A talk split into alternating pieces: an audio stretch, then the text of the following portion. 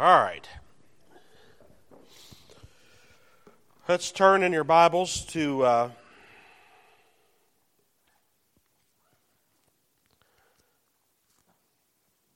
well, let me find where my reference here.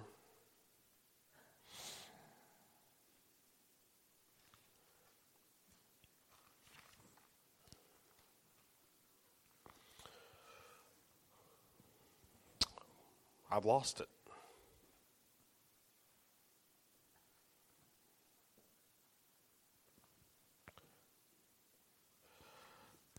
Hold on. Talk amongst yourselves for a second.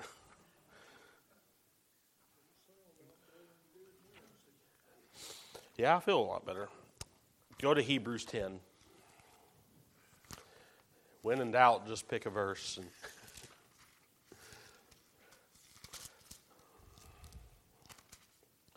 Hebrews chapter 10.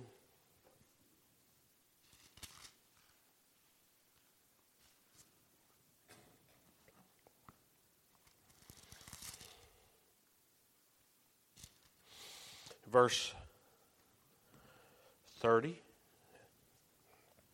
For we know him that hath said, Vengeance belongs to me, I will recompense, saith the Lord. And again, the Lord shall judge his people. Verse 31 It is a fearful thing to fall into the hands of a living God, of the living God. So, we are talking about God's righteousness, His righteous character, His holiness. We've talked about several things as far as defining this, um, and this is on the heels of us understanding His love and His goodness. Um, but we have seen under this aspect of uh, talking about His righteousness that his righteous character is his very nature itself. Uh, when we talk about righteousness, uh, we're not talking about some standard above God, some kind of karmistic, pantheistic idea that there is this impersonal law above God that God uh, must act in accordance with. Uh, that's false. Uh, there, there is no it, whatever whatever is above God would be God, um, and God would be its subject, and God is over all. There is nothing that is not under his rule and his authority. So we don't believe in some kind of pantheistic, karmistic idea of righteousness, some impersonal law above God. Nor is it some nominalistic idea that it's a creation of God and he's just calling it arbitrarily righteous and he's acting in accordance to whatever he wants and desires to do as if it's some kind of arbitrary thing. This is called nominalism. He created it and named it and says all right this is righteousness. So righteousness then is not something that is above god. It is not something that is below god. It is a theistic righteousness. It is his very nature he is the standard of what is right and what is good.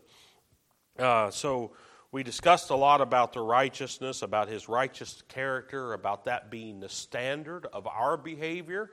Um, be perfect as the Father in heaven is perfect, just like when we were talking about the, his love is the standard of our love, his righteousness, his goodness is the standard of our goodness. Uh, and then we started delving into some uh, to the righteous deeds of God, uh, about Him working salvation and how Him delivering the poor and the needy, which is us in our sins, by the way, uh, was, his, was a display of His righteousness. Him saving is His righteousness, His righteous works. And uh, so we talked about the righteous deeds of God. Then we just started trying to define some things that are a little bit problematic uh, or seem to be problematic, uh, such as he's a jealous God. Amen. We talked about his jealousy, uh, that our God is jealous, and it's a righteous jealousy uh, uh, that he bears. We talked about God's hatred and how that is in line with God's righteousness, how he hates uh, wickedness, how he hates iniquity. These six things the Lord does the Lord hate. Uh, he hates the workers of iniquity, and so on and so forth. And how that doesn't necessarily mean uh, that he is he is uh, he is hostile. Praise the Lord. At one point in time, I was his enemy, and he did not have open hostility. He did not bring his full judgment down upon me, but I was hated as his enemy, but yet at the same time loved as an object of his grace and mercy in which he rescued me from that state. So when we're talking about hate, it's a, it's a comparative idea. Um, uh, it's also doesn't necessarily mean hostility. And when it talks about hostility, this is not necessarily a negative thing.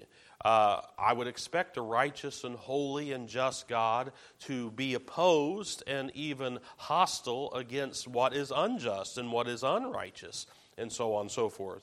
Uh, so, this is the character of God's righteousness. Which brings us to the subject of his love, or his wrath, rather.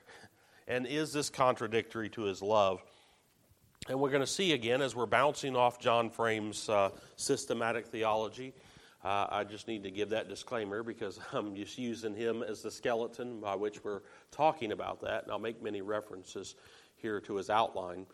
But when we think of wrath, do we think that's a good thing or a bad thing? like if I was a wrathful person, would I be a, would I be a righteous person? No. And, uh, and we, we're biblically sound for believing this about wrath. For, for instance, uh, um, Jesus Christ taught if you have wrath against your brother, uh, if you're hurling insults and judgments toward him, if you're angry, that word zelos, which is so often um, uh, uh, brought forward as, as, as an idea of anger or, or orge or th- thymos or something like that. Eh, but if you're angry with your brother without a cause, then you're sinning. Uh, you and I rarely have the ability to have righteous anger. Uh, at least the exercise of that righteous anger uh, without it falling into an uncharitable thing. So, Anger is found in a number of New Testament places as a list of sin, right? Uh, put away anger. These are the works of the flesh. Galatians chapter 5, verse 20. Uh, put away anger in Ephesians chapter 4, and so on. Be angry and sin not, um, is what Ephesians 4 goes on to say, which gives the idea that the sin is not so much, according to Frame here, it's not so much in the anger itself, but in our tendency to nurse it and not to seek reconciliation because of it.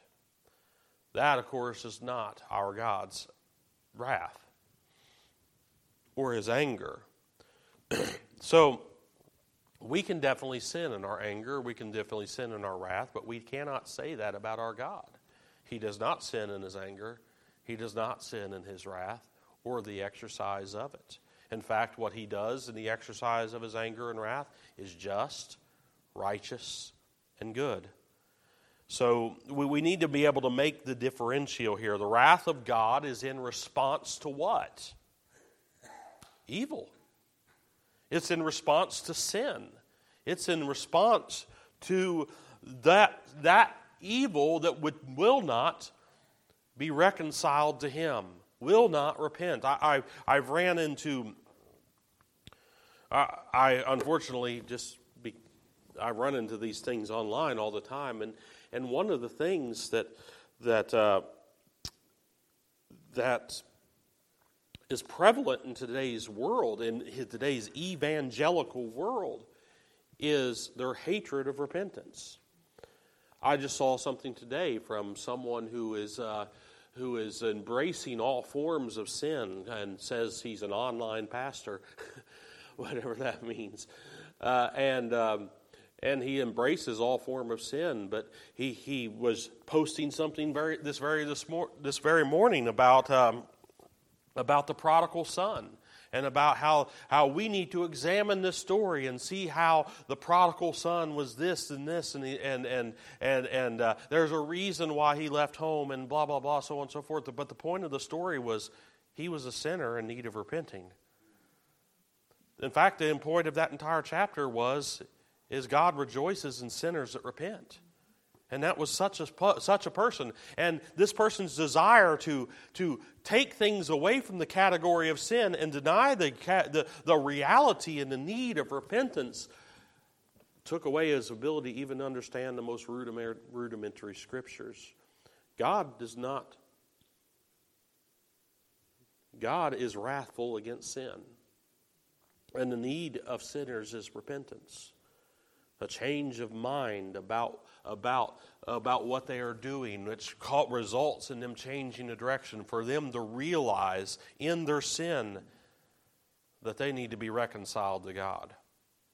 It's important, and God will not. She may need help finding Holly. Okay, never mind, never mind. Hey. Was she wanting to find Holly? Was Holly not down there? Oh, okay. I just saw her for a second. I was like, oh, she probably was looking for Holly. oh, you're all right. You're all right. But but the point is, is God is God has wrath, and and we, we, we need to draw this out.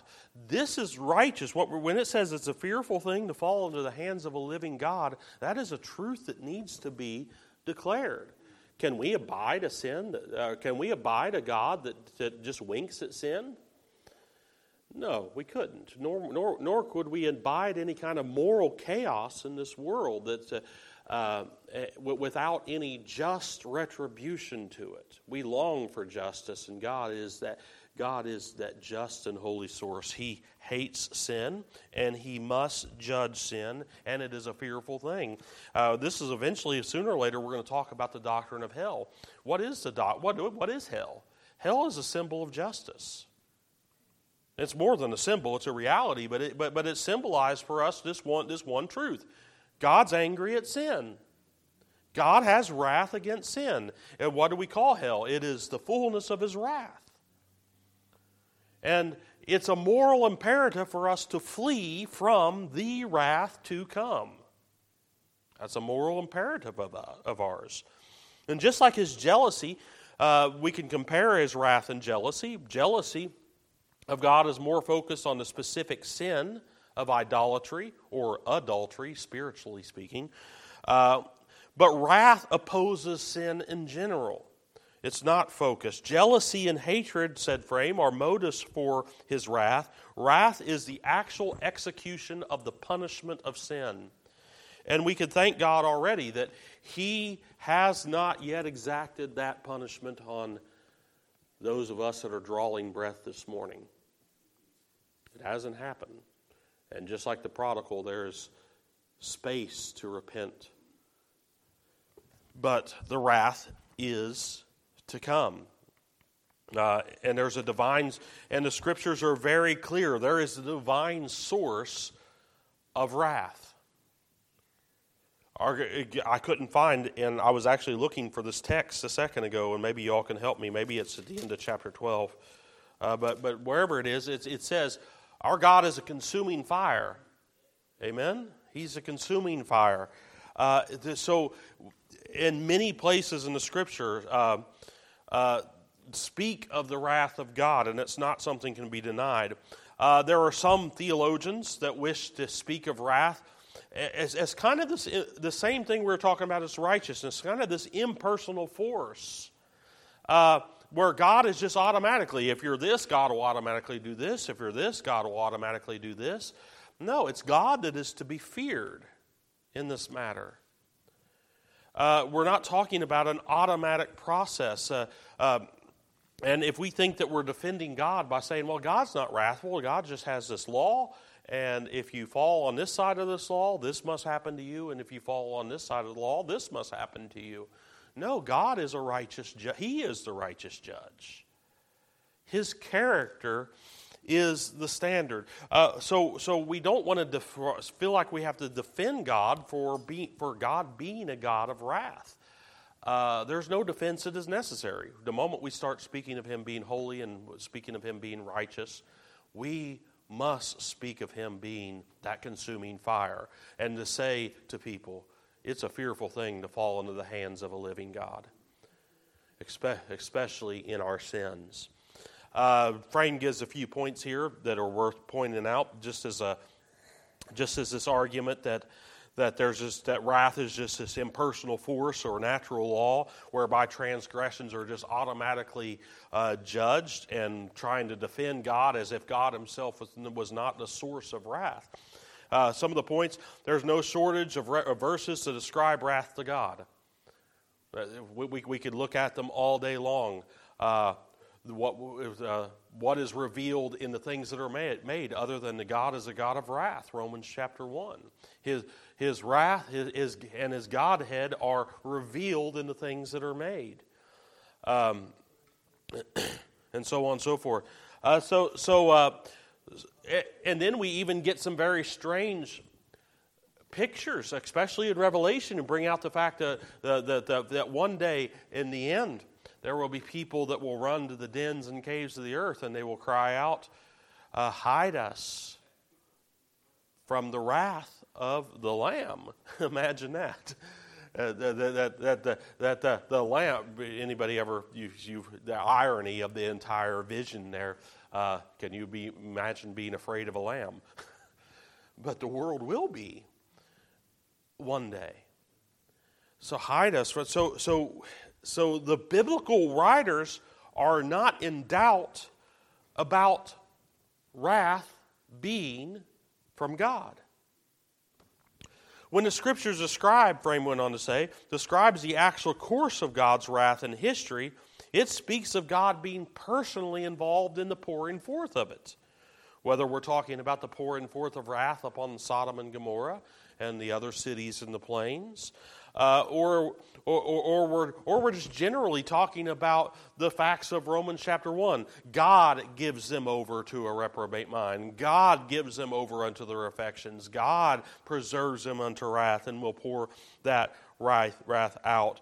Um, that God is personally involved. He is generally the source of wrath, especially when it's ultimate uh, calling forth.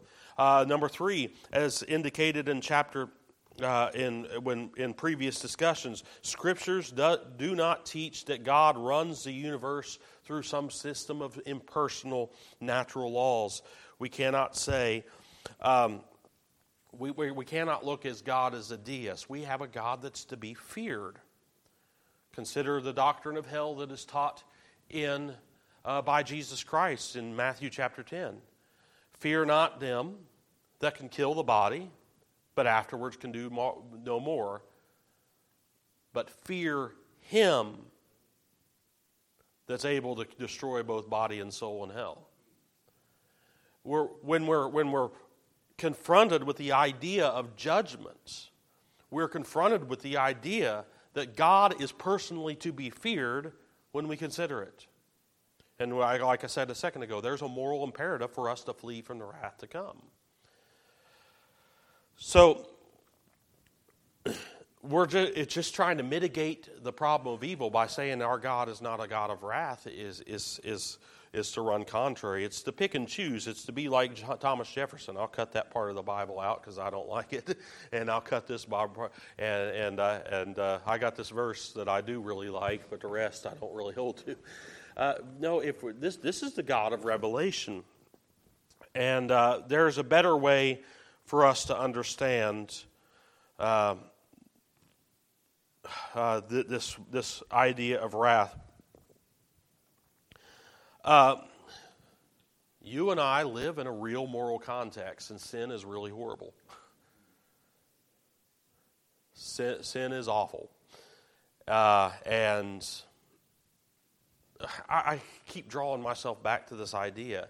If we could consider like the, like the most hideous sins that you could imagine, um, I've seen my share of them and worked in my share of cases in child protection are very hideous things. Can you imagine a God not being angry at that? A God not judging that?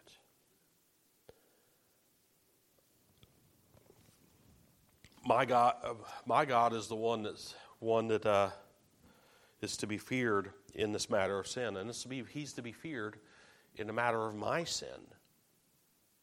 Think about Moses. Moses was called uh, to go to Pharaoh, and he was sanctified to that work. And on his way, God met him and opposed him and would have killed him. right? Because he wasn't obedient in a small matter. Sin is a big deal.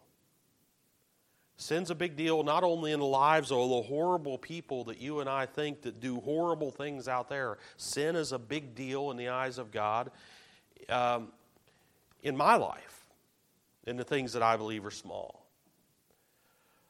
Um, when God rescued his people, where did he bring them first? To the place where the mountain quaked and they feared as he gave his law. God loves righteousness and he hates wickedness. You all know the, the six things that God hates, and the seven. How, how many times does that describe us? Amen. I like what C.S. Lewis, Lewis uh, said in said of Aslan in uh, the Lion, Witch, and the Wardrobe, the Chronicles of Narnia that God is good, but He's not tame. right? He's not.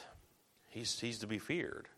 I, have I've thought about that many times in the last few years as I contemplated this idea of fearing God. If a little tiny snake slithered in here, you would see me screech like a little girl and get up on the things and, and hope someone comes and rescues me. Why? Because I'm afraid of snakes. I'm fear. I, am afraid of some of God's creatures. If a crocodile walked in here, straddled in here, I'm going to run and I'm going to be afraid of that. Um, how much more should I be afraid of the one that created those things? Because that crocodile or that snake's indifferent to me. He's not. Those things are indifferent to what I am morally. He's not. So, we have a God to be feared. And thankfully, whatever we have to say about Him being a God of wrath, we have the truths of the Scriptures. Turn to Psalm 103. I know we've looked at this probably several times when already looking at His at His attributes, but Psalm 103.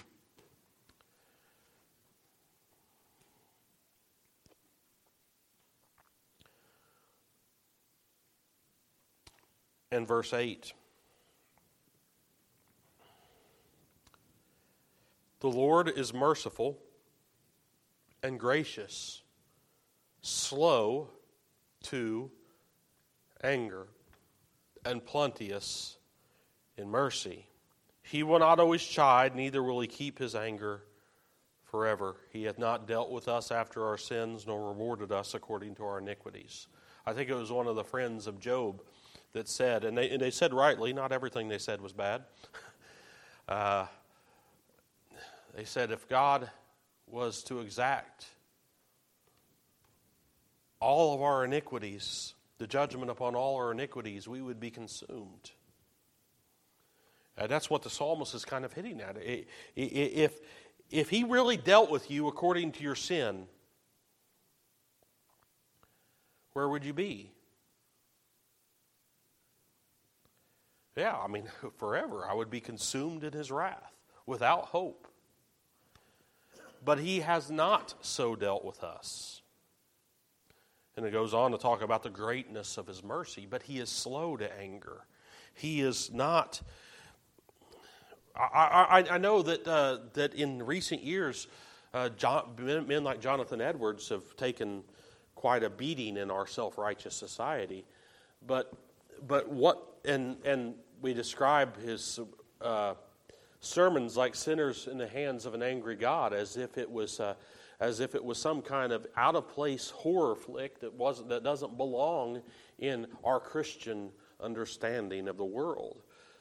But what is what was he trying to bring out was God in his mercy is upholding you right now. And there will come a time where he will allow you to slide. But for now, he's slow in his anger. Uh, we are, and I'm, pre- I, am thankful about that because, like I said, with his, when I was talking about his hatred, I was once his enemy. I, I was once someone who was as much an object of righteous wrath of God than anyone else. And he was slow to anger. And did not immediately exact from me what I deserved or towards me what I deserved. He delays his wrath. Why? Because his wrath is not separated from his love. In fact, as Frame says here, so God delays his wrath for the sake of his love. We not, I, I don't have all the answers, and I know there's a difference between his wrath and his love and how those connect and how those I, I don't have all those answers, but I, I, I know that that these are not separated things in the sense that, that, that they do not flow from the very same source. How can God be love at all if he ever brings wrath against his, any of his creatures is, is, is a refrain that the world will, will bring. But how can he not how can he be love and not have wrath against that which is evil? God loves God's love always observes the boundaries of his righteousness. And we, we talked about this with jealousy. Uh, I, in, in, in this adulterous society, we don't even understand this anymore, or at least our culture doesn't seem to. We think love is, is, is uh, open borders, and it's not. There's a jealousy with love, right?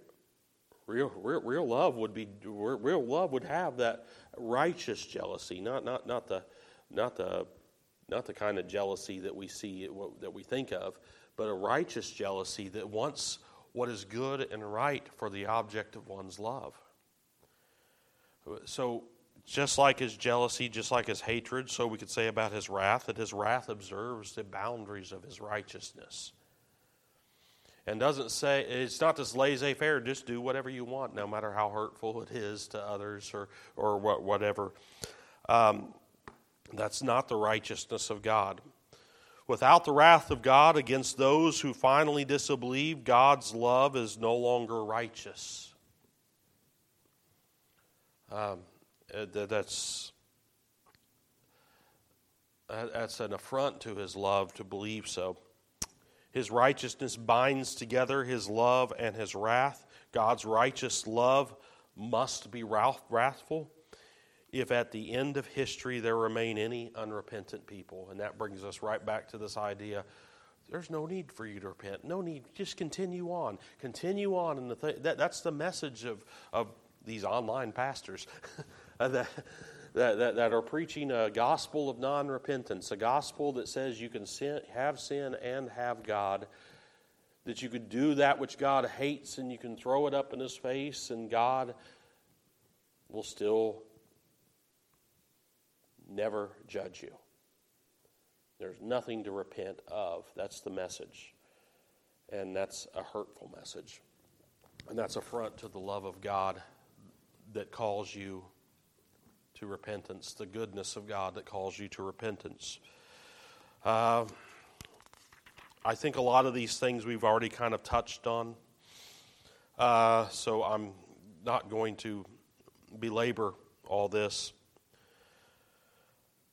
Uh, God does have wrath, but He does have love. And uh, the sad part is for those who are not saints, uh, this is all the goodness of God that they're ever going to know. Those who, are, those who will not repent and go on to chase their sins in this life have no expectation of enjoying the love of God then. Uh, for those of us that are saved, weeping may endure for the night, but joy comes in the morning. Uh, but that can never be said of them, the unrepentant. Frame says once we understand God's love, we know as it is as a tough love, one that respects God's standards of righteousness uh, and that burns in jealousy against those who betray it. Thought that was a good way to end this up. Um, holiness. So we talked about his his under the heading of his righteousness. We've talked about um, his jealousy, his hatred, his wrath. Uh, all of this really kind of culminates in this idea that God is holy. One that is radically different than us. That, that word holy, cut off, separated, distinct. We, uh, I think it was uh, Paul Washer that said we could probably translate that better when the angels were flying around with their faces covered, that they were crying out, Holy, holy, holy, that they were crying out, different, different, different. That's our God. He's different, distinct, radically different from the rest of creation. And wherever God is present as Lord is holy. Uh, he said to Moses, Take off your shoes because you're on holy ground. Why was it holy ground? Is there special places like uh, like uh, certain mediums and and and uh, points on the map that are just holy all the time? Uh, that's Uh, I think the New Agers are, they'll go over they'll they'll uh, go to certain places. they say the magnetic energy is just right, and it's a place that's not so. It's holy because God was there. And he was to take off his shoes because God was there, and that made the ground holy. Um, we have this distinctness. Uh, what, what, what made Mount Sinai holy is God descended upon that mount and met with Moses. What made uh, Mount Zion holy is because the perfection of beauty, God shined from there uh, that, that's what made these places holy. And when the, and, and, you see that picture there in Ezekiel as the holiness of God, the divine presence of God was moving away from Zion, moving away from the holy land. Uh, and and wherever that that holiness is, it also gives us a proper reaction. What was Moses to do but to refrain in the presence. What were the people to do at Mount Sinai but to step back and not touch the holy mountain? Uh, we, we see that with the innermost courts of the, of the temple and the tabernacle itself. We have the most holy place, and then the holy place outside it, and then the tabernacle itself, which was in a sense holy, but not as holy as the holy place, and then the holy land and the holy creation, and so on and so forth. That, that, that, that there was this there was, there was this idea that the presence of God was a holy presence and the holiness of God is something that is to be recognized by. Holiness is not only the capacity and the right of God to be distinguished among us, but also something that incites in us awe and wonder. God is a light that none of us can truly approach. And that makes him, this is his transcendence, his majesty. When, when, when Isaiah saw this, uh, he says his train filled the temple. And, uh, and then he heard the angels cry out. And what did he cry out? Woe is me. Uh, and I always think of uh, the classic uh, from R.C. Sproul, the book The Holiness of God. If you've never read it, it's a wonderful book. Uh, he talks about what happens when we realize we're in the presence of holiness. Is we realize how dirty we are, right? Uh, that's why Isaiah cried out, Woe is me. That's why Peter cried out, Depart from me, I'm a sinful man. Is we truly are dealing when we're dealing with God, we're dealing with that which is holy. I'll come to a close here. But in Christ, we, we see that holiness is not just this ethical or is not this, this metaphysical idea, but it's also this ethical idea. God's holiness transcends us not only as creatures, but especially as sinners and we realize that when we're in His presence. But in Christ, we're not told to stand back, but we're confronted with a God that is holy, that is drawing us unto Himself. And ultimately, when we're talking about His righteousness and His holiness, we're talking about us being drawn into the very presence of that reality. If we walk in the light as He is in the light, we have fellowship one with another, where we're no longer told, as in the Old Testament, stand back, stand back, or as Moses, yeah, I'll, I'll make all my goodness to pass and I'll hide you in the cleft of the rock while I pass by. That's not so. We are told that Christ, to come to Christ, and Christ will recon, recon, reconcile us to the Father will bring us to the Father, will bring us to God. And the whole of the New Testament is about reconciling us to this holiness, to this righteousness, which is in God. All right, we're going to stop there. And uh, next week, we're going to start talking about the problem of evil.